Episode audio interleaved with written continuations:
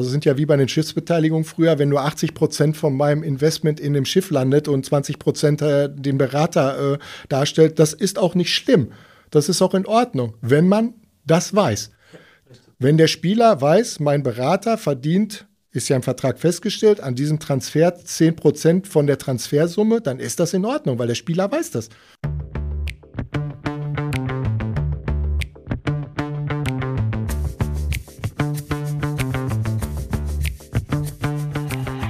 Hallo und herzlich willkommen zu einer neuen Ausgabe von The Message, der Investment Podcast. Und heute sitzen wir wieder zu dritt am Tisch. Hi Uli. Hi Olli und hi Janik. Heute unser Gast, ähm, Janik vom Grüß Gott, äh, vom ähm, Multisport Family Office Ruhmreich. Janik, schön, dass du da bist.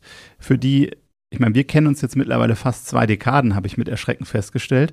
Also nicht, weil ich dich nicht mag, sondern weil es schon so lange her ist. Es führt einem dann das eigene Alter vor. Aber manch Zuhörer oder Zuhörerin kennt dich vielleicht nicht. Kannst du dich bitte kurz vorstellen? Äh, wer bist du? Wo kommst du her? Was machst du? Was treibt dich an? Ja, guten Morgen erstmal und äh, ja, ich freue mich sehr, dass ich äh, mit euch heute meinen äh, Tag quasi beginnen kann und äh, freue mich auch den äh, illustren Austausch gleich mit euch. Äh, ja, mein Name ist halt Janek Baranowski. Ich bin jetzt seit über 35 Jahren in der Finanzindustrie.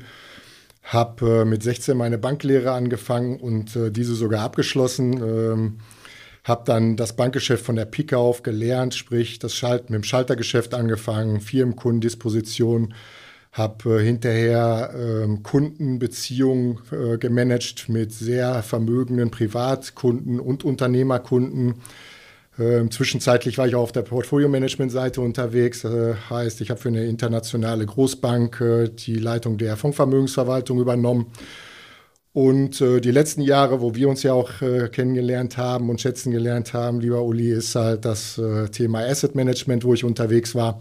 Zuletzt für das äh, Privatbankhaus Bärenberg aus Hamburg gearbeitet und habe dort die institutionellen und semi-institutionellen Kunden unterstützt also quasi die Family Offices, äh, Großbanken oder auch äh, Asset Manager wie eine Union Investment, AGI oder die DWS. Und wie kam dann der, der Bruch, sage ich mal, von der Seite, was Eigenes zu machen und dann in diesem Sportlerbereich? Das ist ja schon ein weit, weiter Move. Wie kam es dazu?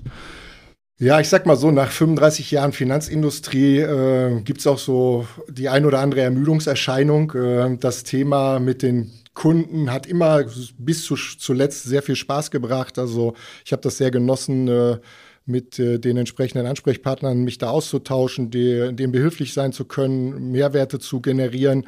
Ähm, aber es gibt eben auch in der Industrie, sage ich mal, ein Thema, was sehr schade ist, der Eigenmotivation, das sehr ausgeprägt war. Und äh, ja, da gab es bei mir so langsam Abnutzungserscheinungen und habe dann irgendwann mal für mich die Entscheidung getroffen zu sagen, naja, komm, ich widme mich mal meinen äh, beiden Herzensprojekten und äh, in der Hauptsache vor allen Dingen.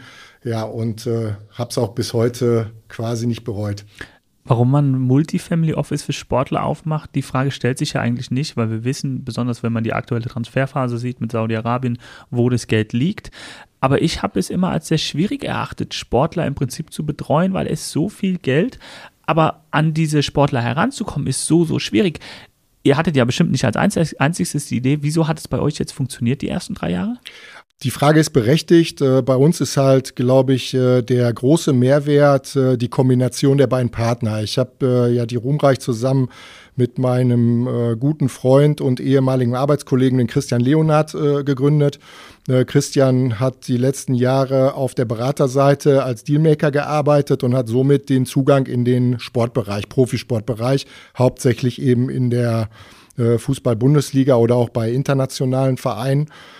Ähm, und äh, die Kombination aus äh, das Fachwissen der Finanzseite von meiner Seite und eben auch äh, von der Sportseite und der Bedürfnisse der Sportler von Christian, äh, das gibt's halt so nicht äh, im Markt. Also wir haben es zumindest noch nicht äh, so gesehen. Und wir haben auch, während ich noch im Asset Management war oder auch Christian noch auf der, auf der Beraterseite unterwegs war, haben wir immer wieder schon diese Thematiken äh, zusammen diskutiert und auch schon mal mit äh, einigen bekannten Spielern diskutiert, also ehemaligen Spielern. Und äh, da hat sich einfach nochmal herauskristallisiert, was wir auch selber äh, auch erfahren haben in den letzten Jahren durch die Betreuung der eigenen Spieler, ähm, dass da einfach ein, ein Riesenbedarf da ist, was das Thema ähm, ja nicht nur Finanzen, sondern insgesamt die, die, dieses, dieses gesamte Spektrum äh, der Lebenssituation und Lebensplanung eines Spielers, äh, dass das unglaublich wichtig ist und dass man da so ein bisschen an die Hand genommen werden muss, weil der rote Faden bei vielen einfach fehlt. Du sprichst über Spieler, das heißt, eure Hauptkunden oder Haupt, Haupt, euer Hauptklientel sind Fußballer? Also der Hauptteil unserer Aktivitäten liegt tatsächlich äh, bei den Fußballern, weil wir da auch herkommen. Wir haben aber auch den Bereich Tennis im Programm. Ähm, wir sind äh, auch äh, mit Eishockey und äh, Basketball etwas verbandelt. Aber man muss natürlich dazu sagen, so Family Office Dienstleistungen, die sind ja auch nur ab einer gewissen Größenordnung zielführend. Ähm, unser Multifamily Office ist ja auch so aufgebaut, dass wir einerseits halt exklusiv für ähm, einen Vermögensträger auch arbeiten. Mir ist ganz wichtig zu sagen, dass wir unabhängig sind. Also Christian und ich haben bewusst ähm, das äh, Family Office in Eigenständigkeit behalten, ähm, damit wir uns eben nicht abhängig machen, auch von den Launen, die ja immer mal im Laufe des Lebens äh, stattfinden können, da sind und dass wir eben auch die Dienstleistung an andere anbieten können. Und wir arbeiten auch quasi auch ein bisschen als Consultant, also ähnlich wie ein Steuerberater oder auch ein Rechtsberater, dass wir einzelne Projekte vielleicht äh, unterstützen, die wichtig sind oder auch einzelne Themengebiete nur abarbeiten. Und da ist das natürlich auch für andere Sportarten interessant. Sei es ein Basketballer möchte sich eine Immobilie auf Ibiza kaufen, weiß nicht, wie er das machen soll und äh, fragt dann halt auch bei uns an. Und dann begleiten wir das ganze Thema auch mit. Und äh, ja, so ist das Ganze auch relativ äh, vielfältig. Das klingt sehr schillernd. Da frag, war meine Frage auch, hat ein Sportler oder Fußballer andere Bedürfnisse als ein in Anführungszeichen normaler HNWI oder UHNWI? Also das ist eine sehr gute Frage. Man muss eins ganz klar sehen in dem Segment, ähm, so ein Talentsportler kommt vielleicht von der Straße. Also die Familienverhältnisse sind auch relativ einfach. Und wenn der erste Profivertrag unterschrieben wird, äh, fließt eine ganze Menge Geld. Und äh, diese Verantwortung, mit dem Geld umzugehen und insgesamt mit dieser, mit diesem ja, Vermögenszufluss, also enorm Vermögenszufluss umzugehen, das muss man erst lernen. Und da ist es natürlich bei den äh, Ultra High Network Individuals ein bisschen anders. Ich sag mal, die Sprösslinge werden schon in eine Dynastie hineingeboren haben einen ganz anderen Umgang von der Pike auf mit dem Geld äh, ähm, im Umgang gelernt und äh, dementsprechend sind die Bedürfnisse da ganz anders. Also es fängt mit ganz profanen Dingen an wie äh, einer, Rechts einer Rechtsschutzversicherung zum Beispiel. Ja, also natürlich sagt der Sportler, ich habe ein Verkehrsdelikt gehabt, zahle ich jetzt mal an den Anwalt 10.000 Euro. Wenn man das aber für 250 Euro auch Jahresprämie haben kann, äh, sieht man natürlich auch, das macht dann irgendwie schon Sinn, äh, dass man da vielleicht auch mal unterstützt in, in, dem, in dem Segment. Sitzen dann auch bei euch die ganzen Familien oder kümmert ihr euch wirklich nur um den Sportler? Also es ist bei uns so, dass wir ähm, natürlich die gesamte Familie und auch das Sportmanagement mit ins Boot holen, weil das soll ja eine umfassende Betreuung sein. Wir kümmern uns explizit nicht um, die, um, die, um das Sportmanagement, also weder um die Vermarktung äh, noch um die neuen Verträge. Dafür gibt es ja die entsprechenden Experten. Sitzt der Christian auch nicht mehr dann, weil du hast gesagt, er kommt von der Beratungsschiene. Das hat er jetzt beiseite gelegt ja, dann auch? Christian hat das äh, vor äh, drei Jahren quasi ad acta gelegt, weil ihm das andere Thema eben auf, der, auf die andere Seite zu wechseln, also die Vermögensseite, sich darum zu kümmern, dass eben das Vermögen auch beim Sportler, der halt hart dafür arbeitet und auch kämpft, dann verbleibt und auch möglichst in die nächste Generation übertragen wird. Ähm, sich darum zu kümmern und äh, ist in der Tat nicht mehr auf der, auf der Beraterschiene äh, tätig. Natürlich kann er den Berater auch unterstützen durch die Kontakte, wenn es um Sponsoring-Verträge etc. pp geht, aber das ist wirklich ein Thema, äh, was äh, komplett auf der, auf der Sportmanagement-Seite sieht. Weil natürlich unser Thema Family Office ist ja auch ein übergreifendes Thema. Wir sind ja auch noch nach dem Karriereende da. Der Sportberater in der Regel managt die Sport, also managt den sportlichen Teil und wenn es mit dem Spieler dann in Anführungszeichen kein Geld zu verdienen mehr gibt, ähm, dann endet das Verhältnis, das Vertragsverhältnis. Aber wir sind ja die ganze Zeit über da. Wir kümmern uns eben auch darum, dass äh, ein Plan entwickelt wird, was macht der Sportler, der Profisportler auch nach seiner Karriere. Ich glaube, das ist auch ganz wichtig, weil man liest ja auch immer wieder, also in den letzten Jahren äh, waren ja gestandene Spieler, die haben natürlich früher nicht die Summen verdient wie heute, aber wie oft hat man in der Presse gelesen, da wird irgendwo gesammelt für einen ehemaligen, der vielleicht auch Nationalspieler war, der pleite ist. Ne? Das, das ist ja schon schockierend, wo man sich denkt, die haben so viel verdient, auch damals natürlich in Relation zu einem normalen Arbeiter. Und natürlich sind da ganz andere Anforderungen, dickes Auto, das Prestige und man ist jung und schleudert es raus. Aber ich glaube, das ist ein ganz, ganz wesentlicher Punkt, wirklich eine langfristige Planung zu machen. Da seid ihr ja eigentlich wichtiger als der Spielerberater in dem ersten Moment. Ja, ich glaube, die, die Gesamtheit ist entscheidend. Also es ist ja ein Vertrauensgeschäft. Ja, der Spieler verdient viel Geld und natürlich, sobald er in der Öffentlichkeit steht, im Fokus steht, äh, kommen aus allen Ecken und Enden die Leute und äh, wollen daran partizipieren. Und das ist ja genau das, warum Christian und ich uns auch entschieden haben, da in diesen Markt, der sehr schwierig ist, äh, einzutreten äh, diese Trittbrettfahrer auch einfach auszuschalten, weil das aus unserer Sicht auch nicht wirklich oder nicht wirklich ähm, fair ist, ja. Ja, viele denken sich vielleicht, ja, der gute Mann, der verdient ja so viel, ist ja nicht so schlimm, wenn er mal hier 10.000 oder da 20.000 Euro mehr für eine Dienstleistung bezahlt oder für einen Billardtisch oder für eine Immobilie. Aber 10.000 hier, 20.000 da, das läppert sich im Laufe der, der Karriere dann schon ein bisschen zusammen. Und äh, da versuchen wir halt schon irgendwie den roten Faden darzustellen. Und das machen wir zum Beispiel auch anders als Banker. Also wir sind nicht belehrend, ähm, wenn der Spieler 10 Millionen im Jahr verdient, äh, kann er gerne 7 Millionen verbraten. Wichtig ist aber, dass vielleicht mal ein Teil an der Seite liegt für spätere Geschichten. Also gerade das Thema Absicherung, äh, Berufsunfähigkeit ist ein ganz, ganz wichtiges Thema auch für die Spieler. Und viele haben nicht auf dem Schirm, dass bis die Versicherung erstmal zahlt, wenn man halt ein Invalide ist, dauert es halt teilweise anderthalb oder zwei Jahre und das muss ich Cash haben. Ansonsten habe ich von heute auf morgen ein Problem. Wir hatten dann einen sehr schönen Fall, ein sehr junger, aufstrebender Spieler, äh, der leider in sehr jungen Jahren seine Karriere äh, beenden musste. Das hat fast anderthalb Jahre gedauert, bis wir da die Versicherung durchbekommen haben. Und für uns war es natürlich ganz schön zu sehen, dem Jungen halt mit einem Startkapital jetzt erstmal helfen zu können, um seinen zweiten Weg jetzt einzuschlagen. Ja, heute arbeitet er auch in der, in der Beratung, auf der Beratungsschiene für internationale Spieler. Und das sind äh, das ist genau das, was uns auch so ein bisschen antreibt. Ja, dass wir halt hingehen und die, die Vermögenswerte und auch das Ganze drumherum dem Spieler und auch der Familie abzunehmen. Weil, wie gesagt, äh, es kommen aus allen Richtungen irgendwelche Anfragen. Äh, wenn ich früher Ingenieur war und keine Ahnung hatte von Finanzanlagen und da kommen dann irgendwelche lustigen äh, Investmentideen, die ich vielleicht gar spannend finde, muss ich mich ja damit beschäftigen. Also brauche ich halt jemanden, der sich da mal mit äh, auseinandersetzt. Und was wir machen ist, auch hier nicht belehrend, dass wir sagen, na ja, äh, das ist halt Murks, sondern wir klären einfach auf. Pro und Con, was ist Genau, was sind die Risiken, was sind die, äh, was sind die, ähm, die, ähm, Chancen. die Chancen, vielen Dank. Und äh, am Ende des Tages trifft der Sportler oder die Familie die Entscheidung gemeinschaftlich mit uns. Ihr seid ja? unterstützend und bereitet das Ganze neutral im Prinzip nochmal auf, dass ihr eure Sicht der Dinge, die Fakten nochmal darlegt und Genau, das ist ganz wichtig. Also für uns, dass der Sportler eine gute, fundamentale Einschätzung bekommt von dem, was er macht. Ja, und auch wir sind ja keine Propheten oder Glaskugelleser. Ähm, ich weiß auch nicht, wo der Bitcoin nächste Woche steht, aber am Ende des Tages können wir erklären, wie funktioniert der ganze Mechanismus, macht das Sinn, macht das keinen Sinn. Und wenn der Spieler der Meinung ist, oder die Spielerin der Meinung ist, äh, ich, ich möchte das trotzdem machen, dann ist das vollkommen in Ordnung. Vielleicht nicht mit dem Gesamt- oder Hauptteil des Vermögens, sondern eben mit einem kleinen Teil. Wie häufig entscheiden sich die Spieler gegen eure eure Dienstleistung, weil das, das Thema Multifamily Office, für uns ist es ja sehr, sehr spannend. Aber für die Spieler ist es doch super langweilig. Du hast ein Thema Bitcoin angesprochen oder die Autos oder die, den Schmuck oder was auch immer. Das sind die spannenden Sachen, für die sie sich interessieren. Kapitalanlage ist langweilig interessieren die sich überhaupt für das Thema? Wie lange dauert es, bis ihr die abgeholt habt?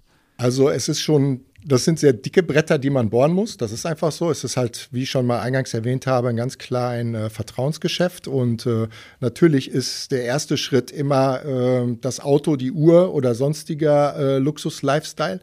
Ähm, aber das gibt, da gibt es einen schönen Spruch äh, aus einer meiner Lieblingsserien, äh, die ihr vielleicht auch kennt, äh, nennt sich Ballers äh, mit The Dwayne Johnson. Da geht es um das gleiche Thema, was wir machen, aber in der NFL. Äh, sehr empfehlenswert, zumindest äh, die erste, erste Staffel. An, am Ende wurde es dann ein bisschen langweilig, aber da gibt es einen schönen Spruch, den ich mir gemerkt habe und da ist was Wahres dran. Investiere nichts, was schwimmt, fliegt, fährt oder 50 Prozent der Mannschaftskollegen schon mal ein Date gehabt hat. Äh, und genau in diese Richtung äh, geht das dann auch. Ja, also natürlich ist es toll, wenn man die Rolex irgendwie sich leisten kann, die vielleicht nicht sofort verfügbar ist und man auch bereit ist, vom Mitspieler einen Aufpreis zu bezahlen.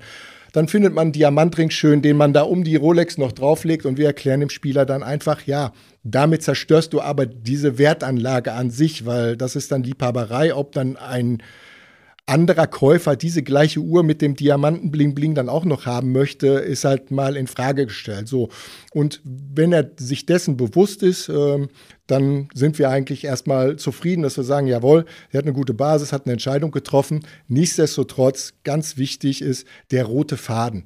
Es kommen von allen Seiten Leute, irgendwo wird irgendwas gemacht. Ja, der Vater kennt vielleicht jemanden, dem er lange vertraut im Versicherungsbereich. Die Mutter kennt jemanden, vielleicht in der Vermögensanlage, eine Bankerin.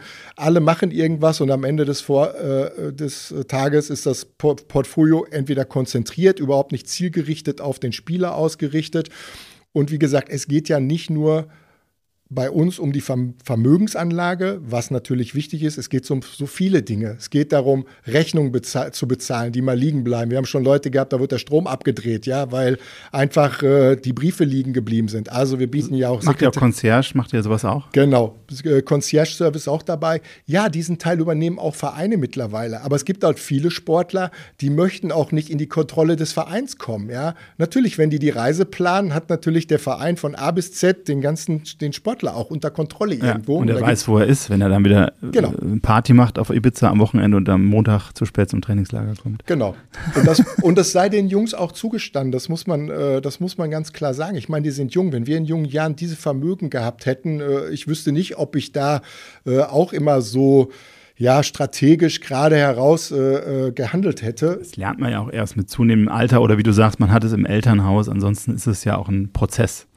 Absolut. Und das ist auch ganz wichtig, eben da zu unterstützen und da zu sein. Wie gesagt, wir betreuen ja nicht nur aktuelle Spieler, sondern äh, Christian hat aus seiner Vergangenheit heraus auch noch alte Spieler, die schon lange aus dem Profisport raus sind, denen es heute gut geht. Auch die haben ja noch Themen in der Familie und äh, dementsprechend unterstützen wir die heute auch noch. Sind, sind äh, Sportler oder Fußball vielleicht auch eine besondere Klientel, die ein normaler Banker gar nicht so versteht?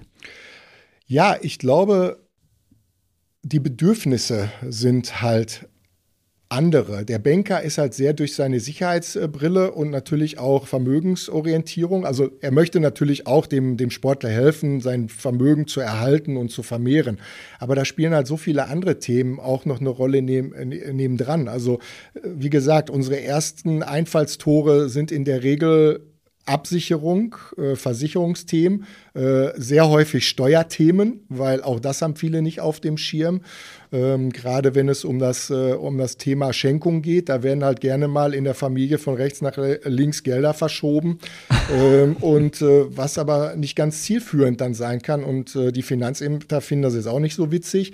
Also auch da äh, braucht es äh, halt Unterstützung.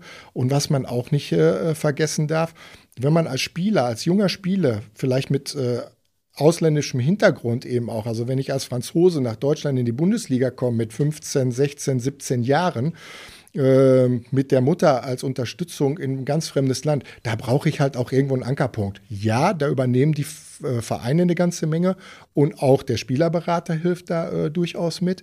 Aber am Ende des Tages muss man fairerweise dazu sagen, das geht nur bis zu einem gewissen Punkt, was beide Seiten leisten können. Weil der Spielerberater kümmert sich darum, dass eben der neue Vertrag dann stattfindet, also dass er erfolgreich ist.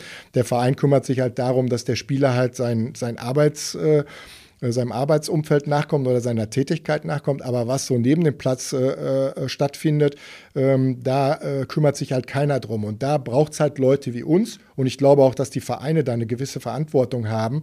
Ähm, da ähm, sich mit zu engagieren, auch wenn man das nicht möchte. Natürlich möchte man nicht, wenn in der Finanzanlage was schief geht, dass das auf einem zurückgeht. Aber nochmal, es ist ja vielfältig. Es geht ja nicht nur um, eine, um ein Anlageprodukt. Wir selber machen ja auch keine Anlageempfehlung, sondern wie ich ja schon eingangs erwähnt habe, wir versuchen den roten Faden darzustellen, aufzuklären. Äh, wir machen Education Management, also der Spieler, der das auch möchte, Dinge verstehen möchte. Ähm, da helfen wir auch. Startup ist ein sehr äh, interessantes Thema für die Spieler, wo wir auch uns das anschauen. Äh, wir beurteilen das Geschäftsmodell nicht, weil das kann ich gar nicht. Wenn ich heute, wenn mich einer gefragt hätte, ist so ein Startup wie Gorillas oder so, ist das ein spannendes Thema, würde ich sagen, erschließt sich mir nicht, ja. Fließt auch viel Geld äh, in ein Unternehmen, wo nichts dabei rauskommt am Ende des Tages, also aus meiner persönlichen Sicht gesprochen. Äh, trotzdem ist es halt erfolgreich. Wichtig ist halt nur, dass der Spieler versteht, äh, wo landet sein Geld und wir gewährleisten auch, dass das Geld da ankommt, wo es auch hin soll und nicht irgendwie ein lustiger Start-up-Gründer am nächsten Tag sich äh, beim Ferrari-Autohaus den neuen Sportwagen leistet und äh, nie wieder gesehen ist. Du hast den, den Berater schon angesprochen und die, die Agenturen. Wie schwierig ist es am Ende des Tages, an die Spieler ranzukommen? Denn äh, aus Erzählungen und aus der Historie und was die Medien immer sagen, ähm, läuft sehr, sehr viel über Empfehlungsmanagement, über die Berater. Absolut. Was ist euer, euer Einfallstor? Geht ihr über den Berater? Müsst ihr mit dem Spieler direkt reden oder? Äh, wollen die Berater überhaupt mit euch arbeiten? Ja, also es ist so, dass äh, wir meist den direkten Weg erstmal gehen, den direkten Weg zum Spieler und den Familien, weil ich glaube, das ist ja derjenige, um dem es auch geht und der, äh, sage ich mal, sich für diese Dienstleistung, wenn er das versteht, das Spektrum, was wir tun und was wir machen und dass wir halt ein wichtiger Baustein auch äh, für ihn sein können, ähm, dass wir erstmal da den ersten Schritt tun. Und äh, dann gehen wir selbstredend auf, auch auf die Sportagentur oder auf den Spielerberater zu, um äh, äh, ihn mit ins Boot zu holen. Weil das ist, äh, ist für uns essentiell, dass eben der Spieler sich äh, rundum wohlfühlt.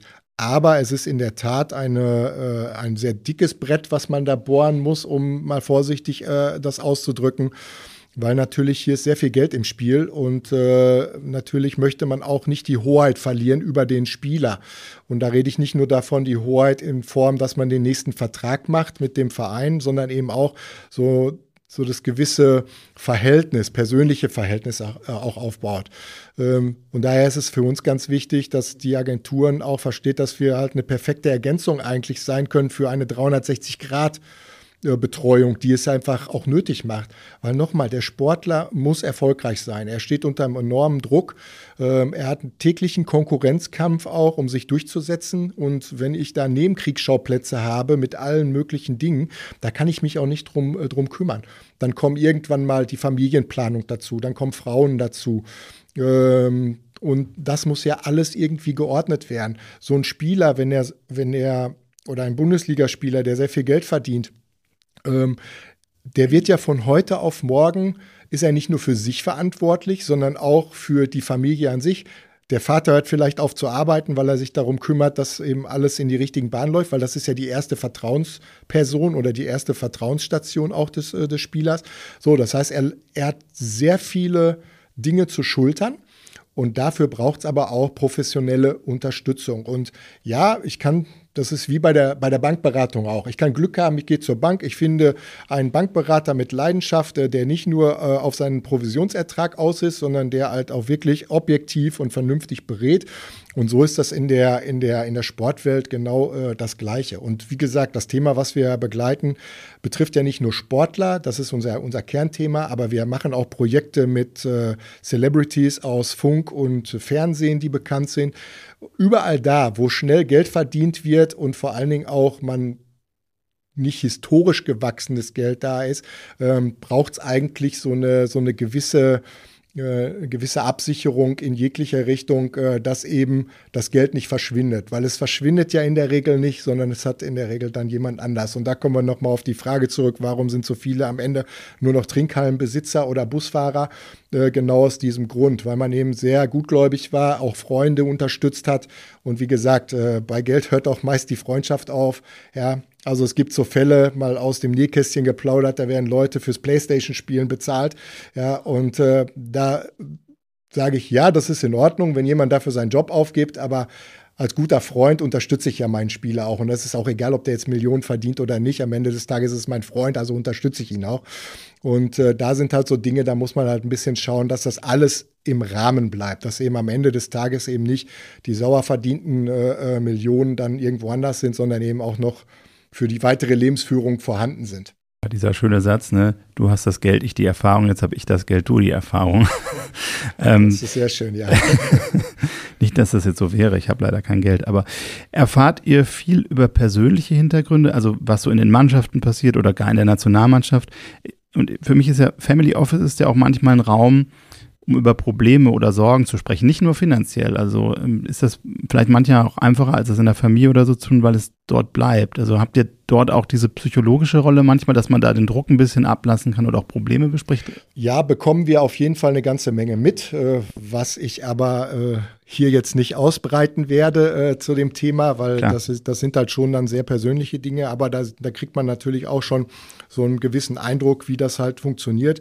Ich glaube, ich habe es noch nicht gesehen, aber diese Reportage All or Nothing jetzt gerade aus der deutschen Nationalmannschaft, da hat man ja auch gehört, dass einige Dinge äh, äh, geschnitten worden sind, weil es zu heftig war, wurde. Also diese große Familie und alles ist immer holy-toly, so wie es ja in der Familie insgesamt üblich ist, auch in der, sage ich mal, Unternehmerfamilie mit vielen Armen, wo unterschiedliche Interessen auch herrschen.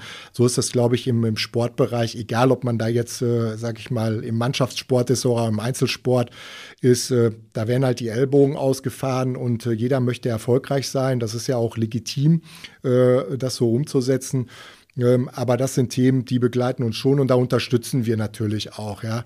Ich meine, wir arbeiten ja auch mit professionellen Leuten zusammen. Jeder Sportler wird in seiner Karriere mal in ein Loch fallen, wo es halt nicht so gut läuft. Und da muss man auch helfen. Ja. Da stehen wir auch mit Rat und Tat zur Seite. Sei es dahingehend, dass auch ein Sportler mal die Extrameile geht. Also diese erfolgreichen Sportler, die hören nach dem Training nicht auf, sondern so ein Lewandowski, der hat dann noch 20 Bälle hinterher geschossen, um seine Freistoßtechnik zu verbessern, seine Elfmetertechnik zu verbessern. Da gehört auch ein gewisser Ehrgeiz mit dazu.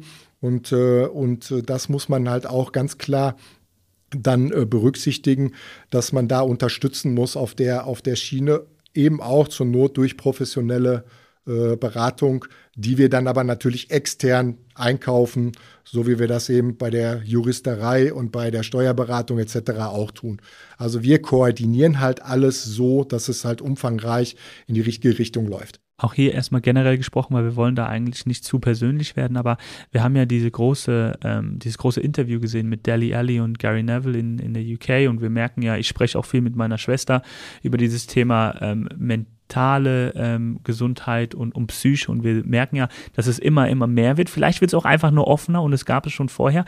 Merkt ihr bei euch auch, dass dieses Thema psychischer Druck mit diesen ganzen Geldern und diesen riesen Unternehmen, die ja jetzt dahinter stecken, auch einfach mehr wird und dass es auch vielleicht nicht nur so, wie ich es ja auch mache, nicht nur um die Kohle geht, sondern auch um den Menschen, der dort spielt und dass man ihn da viel stärker unterstützen muss, damit alle länger davon leben können? Absolut. Ich meine, äh, da ist ja der mediale Druck durch Instagram und äh, solche äh, Geschichten ja enorm geworden. Jeder hat ja eine Meinung äh, und die wird ja auch kundgetan in jeglicher, auf jeglicher Plattform, ob jetzt gerechtfertigt oder nicht. Man darf einfach nicht vergessen, wir reden hier wirklich von jungen Leuten, ja, die auch noch auf ihrem Lebensweg wachsen und natürlich Fehler machen. Und das muss man denen auch zugestehen. Und äh, nur weil viel Geld da im Spiel ist und einige der Meinung sind, naja, das ist aber nicht wert. Am Ende des Tages gehen wir alle ins Stadion, kaufen teure Tickets, haben unseren Spaß und äh, das Geld wird dann einfach auch weitergegeben. Es ist halt Entertainment geworden. Ja, äh, natürlich hebt sich das mittlerweile im Profigeschäft deutlich von der, von der Basis ab, was sicherlich auch nicht gut ist. Der Nachwuchs, da muss man einfach dranbleiben. So insgesamt in Deutschland hat man so ein bisschen das Gefühl, dass so der Sport, dass, dass sich das so ein bisschen alles äh, ähm, ja, zurückentwickelt. Ja, also man ist so ein bisschen satt geworden. Das zeigt ja auch Nationalmannschaften, die vielleicht nicht mehr so erfolgreich sind, ja, weil man sich immer oder vielleicht ein bisschen darauf ausruht, ähm, das, was man äh, geleistet hat. Das will ich jetzt, ich kann das gar nicht beurteilen und will es auch nicht kritisieren. Das ist nur meine persönliche Wahrnehmung. Das sehen wir jetzt auch beim, bei der Leichtathletik, wo halt sofort auch medial draufgeschlagen wird und ah, wir haben irgendwie keine Medaillen geschafft und etc. pp. Ja, aber man muss ja mal fragen, woran liegt das Ganze? Wenn ich als Profisportler halt, um meinen Lebensunterhalt zu finanzieren, auch äh, erstmal acht Stunden noch arbeiten muss, ja, und keine Förderung in irgendeiner Art und Weise erhalte, dann kann ich auch nicht erwarten, dass ich halt dann mit der Goldmedaille äh, in den Medien Medien dann gefeiert werden kann, ja. Was ich noch interessant finde, ihr habt ja dann wahrscheinlich auch mit vielen verschiedenen Vereinen zu tun. Ähm, mein Respekt zum Beispiel geht wirklich an Borussia Dortmund, wenn ich gucke, was die für Spieler aufbauen. Also wenn man sich jetzt mal den Track Record, da hat man ein bisschen mehr Einsichten, weil sie börsennotiert sind, aber man überlegt, welche Spieler sie eingekauft haben, also das Scouting, und dann äh, viel teurer weiterverkauft haben. Leider vielleicht auch für den deutschen Fußball, für die Bundesliga, weil wenn die Spieler da geblieben wären, wäre es sicherlich qualitativ hochwertiger. Aber wenn ich die Vereine sehe, also seht ihr Unterschiede auch in dem Sourcing von neuen Spielern? Also Dortmund mit der Nachwuchsförderung würde ich sagen, ist in meiner Wahrnehmung der Verein, der das am besten macht. Wenn ich gucke, was Bayern für Transfers gemacht hat in den letzten Jahren, die haben viel teuer eingekauft, aber nicht viel selber nachgezogen oder auch nicht so smart allokiert. Wie seht ihr das? Ja, sagen wir es mal so. Also auch da bin ich jetzt kein Experte und da möchte ich jetzt auch nicht zu sehr in die Tiefe gehen. Aber was das Thema Nachwuchsförderung angeht, das findet halt auch eher in Vereinen wie Schalke 04, Hoffenheim, natürlich auch in Borussia Dortmund oder auch in Bayern München statt. Ja, es ist aber eine Frage des Erfolgsdruckes und meiner Erwartungshaltung. Natürlich gehen viel mehr der jungen Spieler erstmal zu Borussia Dortmund, weil sie da Einsatzzeiten bekommen und nicht vielleicht den Konkurrenzkampf erstmal haben wie bei Bayern München, weil Bayern München muss halt immer erfolgreich sein. Das ist deren Anspruch, was auch vollkommen in Ordnung ist. Nichtsdestotrotz, wirtschaftlicher Seite, wenn man so einen Harry Kane für 100 Millionen aus der Portotasche bezahlt, gucken wir uns Vereine in Spanien, Italien oder sonst wo an, die hoch verschuldet sind, ja, oder auch in England, wo halt die, die Saudis hinten dranhängen und äh, das, das Portemonnaie aufmachen. Also da muss man Bayern München definitiv ganz äh, hohen Respekt zollen, dass die da auch solide wirtschaften. Und in Dortmund, die machen das sicherlich insofern gut, dass sie Spieler, auch äh, junge Spieler holen, weiterentwickeln, ihnen die Chance geben. Das macht dann Spaß. Dafür fehlt es was ja auch Uli Hoeneß ja mal kritisiert hat, so ein bisschen an Nachhaltigkeit. Allerdings ist es natürlich auch so, auch hier ist es, ne, wer das meiste Geld hat, der gewinnt halt am Ende des Tages Pit, den Pitch.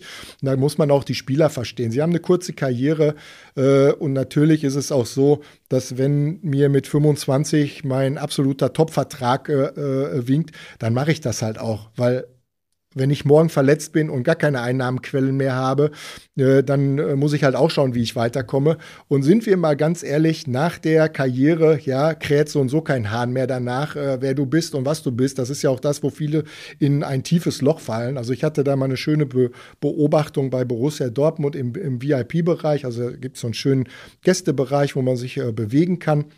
Und da lief halt ein sehr verdienter Spieler der Borussia äh, rum, äh, zwar Ausländer, aber eben äh, sehr erfolgreich in der Vergangenheit. Da hat sich kein Mensch mehr drum gekümmert. Also auch von den Fans. Ja, Auf dem Platz ist was zählt. Ne? So, sozusagen. Also das darf man einfach auch, äh, das darf man einfach, mhm. auch, einfach auch nicht vergessen am Ende des Tages, äh, dass das schon ist, aus dem grellen Rampenlicht dann wieder zurückgestuft zu werden. Das ist dann schon äh, auch eine, eine Übung, auch eine mentale Übung. Und da hilft es dann natürlich auch, von vornherein mal einen Plan zu haben. Und wir reden hier wirklich von Sportlern, die wir unterstützen wollen, die halt in einer Größenordnung liegen im zweistelligen Millionenbereich, ja, also jetzt als Family Office Kunden, ähm, die großen wie ein Roger Federer, ja, oder auch äh, die Formel 1 Leute, wo ja vom Grundprinzip das Cockpit ja schon so viel Geld kostet, dass man einfach entweder einen, einen Gönner haben muss, der das hilft, oder man familiär schon so weit unterstützt ist, dass man das nicht nötig hat, beziehungsweise man schon sein eigenes Family Office vielleicht die Familie dann darstellt. Da auf diese, auf dieses Klientel ziehen wir eigentlich ab, um, um da äh, behilflich sein zu kommen, um wirklich die Familien zu entlasten. Ähm, alles, was herangetragen wird, soll dann gerne bei uns liegen. Ja, da, so kann der Sportler sich auf seinen Sport konzentrieren, hundertprozentig, hat keine Nebenkriegsschauplätze. Und wie gesagt, er verliert ja auch dadurch nicht sein Gesicht, weil jedes Investment oder auch alles, was an ihn herangetragen wurde, kann ja interessant sein. Aber wenn er dann antwortet, ja, da habe ich meine Leute für, stellt ihnen das dann vor. Man kann das dann einfach zusammen prüfen. Man stellt vor, wo sind die Nach wo, wo sind die Vorteile, wo sind die Nachteile, passt das in deine Lebensplanung überhaupt mit rein? Auch im Startup-Bereich ähm, ist das was, was helfen kann. dann äh, trifft man zusammen eine Entscheidung und äh, so sind alle Seiten äh, perfekt, äh, perfekt aufgestellt am Ende des Tages. Du hast über euer Zielklientel gesprochen, aber wie jung müsst ihr anfangen? Denn du hast vorhin auch die jungen Spieler angesprochen, die ja schon sehr früh sehr viel Geld verdienen. Ähm, fangt ihr da auch bei den Grassroots an, dass ihr hergeht und die schon unterstützt, auch wenn es nicht in dem großen Umfang ist, wie vielleicht bei den gestandenen und den zweistelligen Millionenbeträgen ist, aber dass ihr auch schon da unterstützt, dass sie gleich von Anfang an den richtigen Weg gehen und vielleicht nicht mit dem Lamborghini anfangen, sondern vielleicht mit einem hier Audi A5 oder was auch immer und sich immer noch wohlfühlen, aber wissen, die sind nach der Karriere langfristig auch gut aufgestellt? Also auch da äh, in der Tat äh, unterstützen und begleiten wir auch natürlich mit einem anderen System. Also unser System ist ja auf dem Baukastensystem dargestellt. Der Spieler beziehungsweise der Sportler, wir reden jetzt immer vom Spieler deshalb, weil wir halt da hauptsächlich äh, engagiert sind durch die Kontakte, die halt auch Christian hat. Aber ähm, am Ende des Tages ist es in der Tat so, dass ähm, wir ein Baukastensystem entwickelt hatten, wo der Sportler selbst entscheiden kann, mit welchen Themen er uns beauftragen möchte und mit welchen nicht. Und äh, bei den Jungspielern ist es tatsächlich so, dass wir das dann auch unterstützen, schauen, sind erstmal die Basics vorhanden. Ähm, auf der Absicherungsseite sind die da. Ähm, macht es jetzt unbedingt Sinn, mit meinem Erstgehalt eine Immobilie zu kaufen? Natürlich ist eine Immobilie immer ein gutes Investment, aber als Erstinvestment vielleicht nicht ganz so geschickt, weil die nächsten zehn Jahre ist es auf jeden Fall erstmal fixiert. Ja, ein bisschen Liquidität sollte man auch haben für den Fall der Fälle.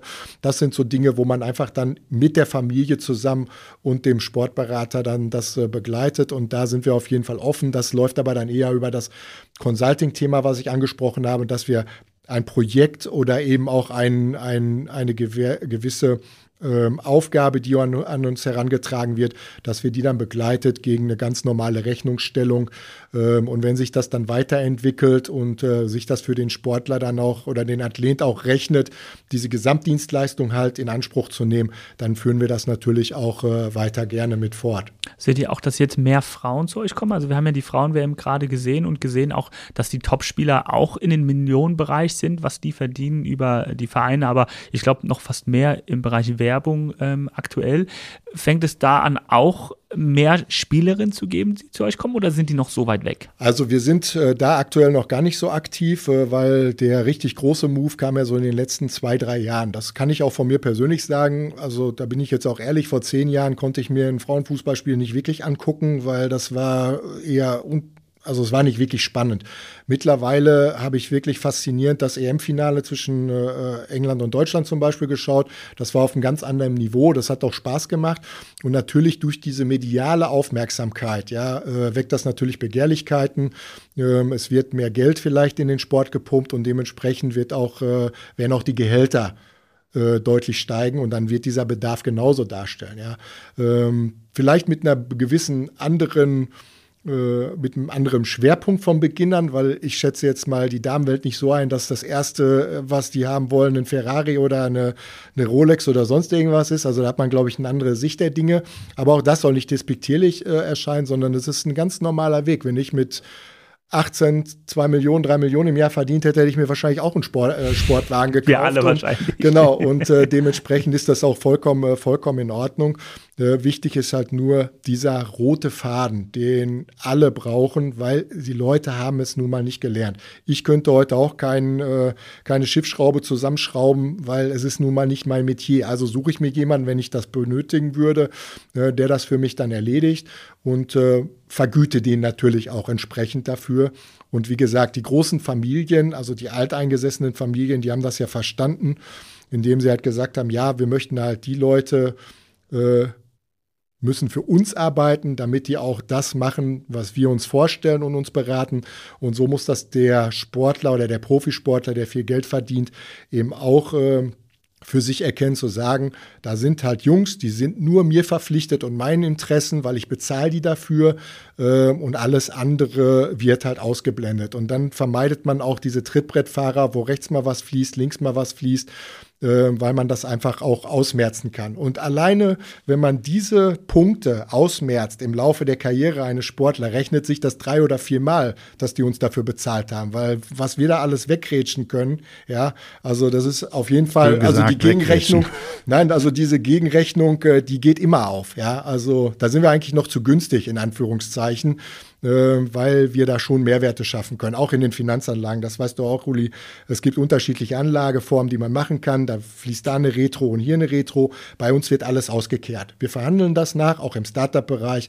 Ich verhandle, wenn da Entree dabei ist, verhandle ich auf jeden Fall schon mal einen Discount, wenn wir dann helfen, Gelder zu befolgen. Und dieser Discount wird eins zu eins als Discount auf die Beteiligung an den Sportler weitergereicht. Aber so muss es laufen.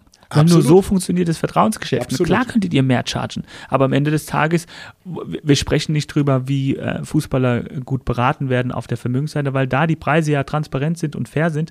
Worüber wir diskutieren, ist vielleicht auf der anderen Seite, wo dann 10, 12,5 Prozent oder was auch immer nehmen, genommen wird. Ähm, ich glaube, das ist ganz wichtig, da das das Vertrauen aufzubauen. Genau, und das Investment soll halt auch da landen, was man sich auch vorgestellt hat. Also sind ja wie bei den Schiffsbeteiligungen früher, wenn nur 80 Prozent von meinem Investment in dem Schiff landet und 20 Prozent äh, den Berater äh, darstellt, das ist auch nicht schlimm. Das ist auch in Ordnung, wenn man das weiß. Ja, richtig. Wenn der Spieler weiß, mein Berater verdient ist ja im Vertrag festgestellt, an diesem Transfer 10 Prozent von der Transfersumme, dann ist das in Ordnung, weil der Spieler weiß das.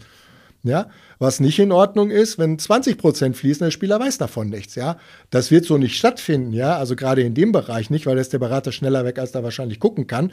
Ähm, in dem Thema, weil auch da ist ja die Konkurrenz relativ groß. Aber darum geht es uns vor allen Dingen. Es geht nicht darum, Dinge zu gängeln oder zu reglementieren, sondern einfach darauf Aufmerksamkeit, äh, aufmerksam zu machen, die Transparenz, die nötige Transparenz herzustellen und eine gute Basis zu schaffen für eine Entscheidung ähm, in jeglicher Form, ob das Luxusgüter sind, ob das, äh, ob das Finanzanlagen sind, ob das äh, Stiftungsthemen sind, auch ein ganz wichtiges Thema mittlerweile, dass einige Sportler auch erkannt haben, Mensch, ich möchte auch was zurückgeben, ich engagiere mich für kranke Kinder, ich engagiere mich für den Tier, Tierschutz und so. Dafür braucht es halt Profis. Natürlich kann ich da jemanden fragen, den ich halt gut kenne oder meinen Mitspieler, ey, mit wem hast du das gemacht? Aber glaub mir, da jede Empfehlung aber du sprichst das Wird eins, vergütet. Jetzt muss ich aus meiner Neugier natürlich fragen, Stiftung, also äh, da gibt es ja einige, Toni Kroos hat eine große Stiftung lange schon, äh, dann der neben Subotic hat ja auch eine Gründe. Aber sind das auch viele junge Spieler, die das schon wirklich machen? Das ist ja, ist ja schon eigentlich eher mit einem reifen Horizont dann. Ja, es gibt aber auch hier, die, auch im Profifußballgeschäft wird ja die Gesellschaft abgebildet. Da gibt es halt solche und solche. Da gibt es halt solche, denen ist erstmal der Lifestyle wichtig, mhm. was vollkommen in Ordnung ist. Ähm, bei manchen kommt man auch nicht ran. Da ist auch tatsächlich, die sind halt beratungsresistent, das ist so. Also da kennen wir auch einige Allstars, äh, die auch gerne in der Bildzeitung zitiert werden und äh, dann auch sich wundern, warum sie irgendwann mal im Gefängnis landen. Ja, das ist dann so. Also da kann man auch nicht helfen. Das ist auch vollkommen in Ordnung. Also wir sind ja nicht dafür da, die Welt zu retten, sondern wir wollen ja nur Unterstützung. Die Leute, die das verstehen, ähm, die auch früh verstanden haben, dass sie auch eine nicht nur eine Verantwortung sich selbst gegenüber haben, sondern auch ihren Partnern und auch der Familie und, äh, und äh, Geschäfts-, also Geschäftspartnern vor allen Dingen auch, ähm, die fangen dann eben auch an, sich schon für solche Zwecke dann eben einzusetzen, was einem auch am Herzen liegt. Wir hatten letztens erst wieder einen Fall, den wir nicht begleitet haben, wo wir es aber aus dem Umfeld wissen, wo, de, wo das dann in die Richtung Tierschutz geht. Ich glaube, dass auch Familie Ginter relativ engagiert im Stiftungsbereich unterwegs ist. Äh, da gibt es halt schon einige äh, Leute, die das auch äh, gut machen. Einige brauchen ein bisschen länger, andere ein bisschen, äh, sind da ein bisschen schneller dabei. Das ist ein ganz normales, äh, ist ein ganz normales Thema. Auch da drängen wir nicht hin. Also wir würden niemals sagen, ja, mach das mal so und so. Aber wenn es vielleicht mal um die Optimierung geht, wenn es darum geht, Holdinggesellschaften oder Gesellschaft vermögensverwaltende KG, wenn wir über größere Summen sprechen, das muss halt alles aus einer Hand stattfinden und vor allen Dingen auch für Pro, von Profis. Und das muss halt auch einer ähm, kontinuierlich äh, vorantreiben. Was ist das spannendste Projekt? Also ich meine, das ist ja sehr Illustra Family Office, da wird vielleicht hier das Boot da gebraucht oder irgendwie was weiß ich. Was ist so das illustreste Projekt, was du begleiten durftest, worüber du sprechen kannst? Also was ja, ob es jetzt als Projekt zu sehen ist, also ich fand ganz witzig, dass äh, so, so profane Dinge, dass eben eine Playstation irgendwie mit Airbrush äh, für Tausende von Euro äh, umgesetzt wird, äh, wo vielleicht das eine oder andere Verständnis dafür fehlt. Oder ähm, was haben wir, was haben wir noch gehabt? Äh, was aber leider nicht so schön war bei der ganzen Geschichte, um auch das nochmal klar zu machen, da war wirklich eine gute Sache dabei, dass jemand, der sehr viel Glück hatte, ein Ausländer, sehr viel äh, Glück hatte, ähm, gerne was zurückgeben wollte an, an sein Land und da eine Fußballschule gründen wollte. Ich gehe da jetzt nicht in die Details, aber auch da ist das Investment, was dafür vorgesehen war, in alle möglichen Kanäle geflossen. Aber diese Fußballschule, die er sich da vorgestellt hat, die gibt es bis heute nicht. Äh, wird aber teilweise suggeriert, dass diese Gelder noch da sind. Und das ist ja auch das Wichtigste, ja, zu sehen, diese Reporting-Controlling-Funktion zu haben, die wir ja auch übernehmen, zu sagen, ja, du hast halt mal eine Million bezahlt, die Million ist aber jetzt weg. Ja, und nach dem Karriereende kommt der Junge und sagt, hey, ich habe doch noch mal eine Million da. Ja, aber wenn die irgendwo in irgendwelche illustren Kanäle verschwunden ist, dann ist das halt, äh, ist das halt schon ein Problem. Und das ist halt schon wichtig, auch das, äh, das umzusetzen. Und das findet immer wieder statt. Das ist leider so. Und das betrifft aber alle, nicht nur den Profisportler, sondern überall da, wo junge Leute mit wenig Erfahrung zu relativ viel Geld kommen und noch nicht so für sich den Gedanken haben, ja, das geht schon immer so weiter. Ist halt schade, dass jetzt irgendwie mal eine halbe Million weg ist, aber ich kriege ja nächste Woche wieder die Prämie aus äh, der und der Geschichte. Ja, irgendwann endet das aber vielleicht auch mal und kann von heute auf morgen durch eine Verletzung oder sonstiges auch vorbei sein. Äh, und dann ist halt schade, wenn die dann in dieser besagten Trinkhalle oder sonst irgendwo enden und alle anderen äh, guten Freunde in Anführungszeichen sind dann auch nicht mehr da. Ähm, aber diese Erkenntnis, die muss halt wachsen, auch in der Gesamtfamilie. Und äh, wenn das da ist, das sind eigentlich für uns die optimalen äh, sind für uns die optimalen äh, Leute, äh, mit denen wir auch gern zusammenarbeiten. Wir haben auch schon Dinge abge abgelehnt, weil uns da das Umfeld zum Beispiel nicht gefallen hat, weil das macht dann auch keine Freude. Ich würde noch gern kurz über das Portfolio sprechen. Ähm, kannst du uns, weil wir ja der Investment-Podcast sind, kannst du uns so einen Einblick geben, rein generellen, aber wenn ihr anfangt mit Spielern zu sprechen, wie sieht deren Portfolio aus, was Anlagen generell angeht und was versucht ihr beizubringen, wo die vielleicht die ersten Schritte reingehen, was dann vielleicht nicht unbedingt die Kryptowährung ist? Also auch das ist sehr unterschiedlich. Äh, da ist man auch ein bisschen auf die Zusammenarbeit des Spielers auch angewiesen, dass man auch wirklich ein vollumfängliches Bild bekommt. Also oftmals werden Konten vergessen oder sonstige Dinge getan. Das ist aber klassisch. Das ist auch bei normalen U-HNWs der Fall. Danke, Huch, da habe ich ja noch drei Millionen. Das ist normal. Danke, Uli. Genau. Braucht man sich auch nicht für schämen. An alle Vermögenden draußen, das ist ein völlig normales Ding. Und ähm, dann äh, schaut man sich das halt an, äh, bespricht ganz klassisch, wie man das, wenn man zu seinem Bankberater eigentlich auch gehen würde. Man macht erstmal eine Aufnahme und sagt, hey, was ist eigentlich schon mal da? Wo willst du hin? Was sind deine Ziele? Wie ist dein, dein, dein, dein Risikoverständnis? Was bist du bereit äh, zu investieren? Wo sind deine Schwerpunkte? Ähm, der Startup-Bereich ist auf jeden Fall ein Thema, der immer sehr gut ankommt, was auch für uns immer oder oft ein Entree sein kann, äh, dass man mit Spielern, mit denen wir jetzt noch nicht so viel zu tun haben, dass man da ins Gespräch kommt, äh, weil wir eben diese Gewissheit äh, geben können, dass das Investment auch dann stattfindet und nicht irgendwo in einem windigen Kanal verschwindet.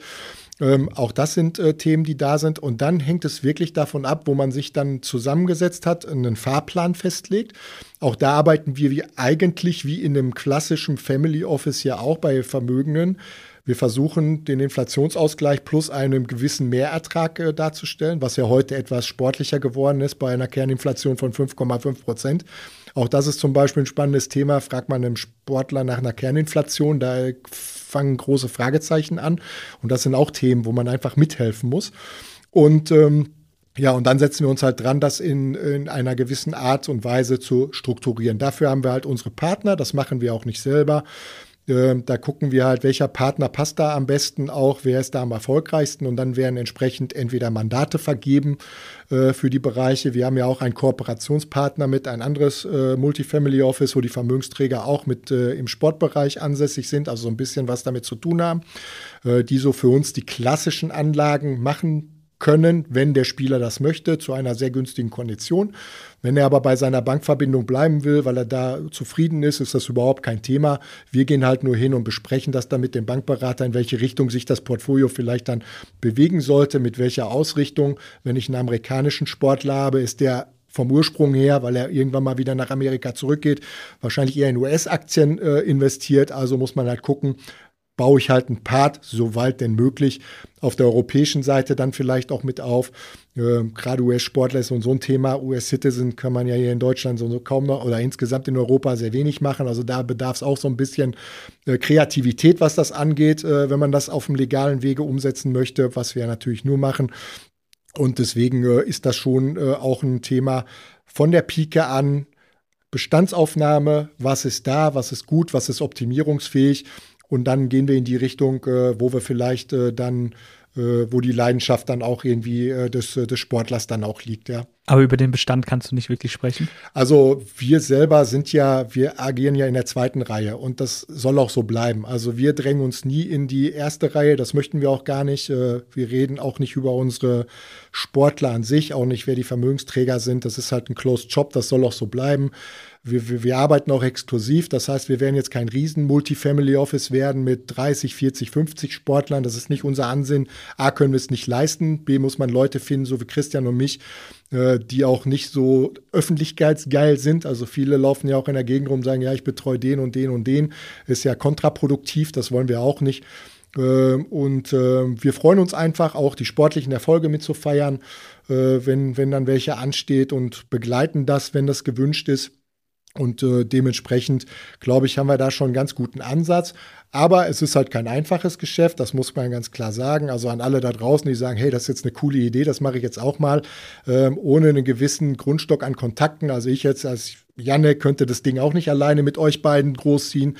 Es bedarf halt schon jemanden, der die Kontakte in dem Bereich auch hat und der auch versteht, wie so ein Profisportler dann äh, auch äh, tickt. Kannst du uns deine Message geben, vielleicht zum Sportbereich und was das Thema Investment angeht und wie ihr die Kollegen unterstützt? So, jetzt muss ich erstmal nachdenken, äh, wie, ich, äh, wie ich das äh, beantworten möchte. Also ich würde mir wirklich wünschen, dass mehr Leute auch, äh, sage ich mal, so ein bisschen opportunistischer an das Thema äh, mit den Profisportlern rangeht und nicht immer nur das, das eigene, den eigenen Erfolg dann äh, da an oberste Stelle stellen, sondern auch wirklich zu gucken, ja, der Junge kann halt was oder die Frau ist erfolgreich gewesen, verdient viel Geld, ist vollkommen in Ordnung. Aber wie schaue ich jetzt mal, dass auch die nächste Generation des Jungen noch oder der Dame noch was davon hat? Äh, und nicht nur, wie kann ich das jetzt, wie kann ich mein eigenes Portfolio jetzt maximieren. Natürlich wird immer was abfallen, das ist einfach so, aber das ist wie mit jeder guten Verbindung oder Partnerschaft. Wenn man gemeinschaftlich eine Sache nach vorne bringt, dann partizipieren alle. Ja, und äh, nur weil ich jetzt zufällig jemanden kenne, der viel Glück hatte und erfolgreich war und der vielleicht ein Vertrauen zu mir hat, äh, warum soll ich jetzt da ähm, nur daran partizipieren. Ja, ich weiß, die Menschheit tickt heute leider nicht mehr so, ähm, aber das würde ich mir halt einfach wünschen, dass sich äh, das wieder in die richtige Richtung äh, entwickelt, dass man so ein bisschen mal mehr nach rechts und links schaut, äh, wie geht es den Leuten eigentlich und auch unterstützt mit dem Know-how, das man hat und nicht immer nur versucht, daran zu partizipieren. Und natürlich, gute Arbeit, qualitative Arbeit muss bezahlt werden. Das ist einfach so. Also ne, wir sind ja alle keine Samariter, wir müssen unsere Familien ja auch ernähren, äh, in Anführungszeichen. Aber es ist halt immer ein Thema, mache ich das auf einer vernünftigen Basis, wo ich sage, jawohl, das ist gerechtfertigt oder übertreibe ich das Ganze? Wie der Starfriseur, der eingeflogen wird und für 2000 Euro die Haare schneidet. Da fehlen mir dann ehrlich gesagt auch immer so ein bisschen die Worte. Aber nochmal, wenn das so gewünscht ist und weil es halt Usus ist und weil man ja gerne, sag ich mal, in der Gesellschaft äh, konform sein möchte, in der Mannschaft etc. pp., dann macht man das, ob man das jetzt cool findet oder nicht. Ja, aber man macht es einfach mit, weil man möchte ja nicht derjenige sein, der dann so der Außenseiter ist. Da gibt es ganz wenige, und äh, vor denen ziehe ich auch immer den Hut, die da bei sich geblieben sind, die vielleicht auch von heute bis zum Ende der Karriere bei der gleichen Mannschaft bleiben. Auch wenn sie in die zweite Liga absteigt, gibt es ja auch ein paar, die eben nicht nur dem Dollar hinterherlaufen, sondern auch sagen, nee, ich habe viel Glück gehabt, ich komme auch damit gut zurecht.